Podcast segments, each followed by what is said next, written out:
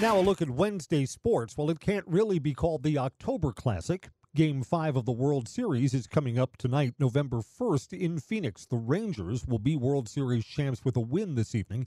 They jumped out to a 10 0 lead yesterday and beat the Diamondbacks 11 7. Five runs in the second inning and then five more in the third inning.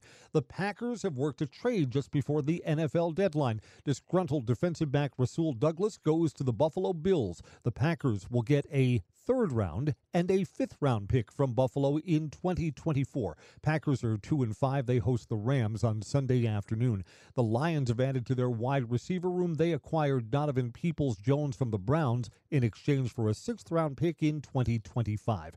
The Bucks are north of the border. They'll take on the Toronto Raptors. The game will be on our sister station 93.9 The Game. The Bucks are 2 and 1 on the season. Coverage begins at 5:30. That's because here on WSAU the Badgers open their college season tonight. Our coverage starts at 6, tip off at 7.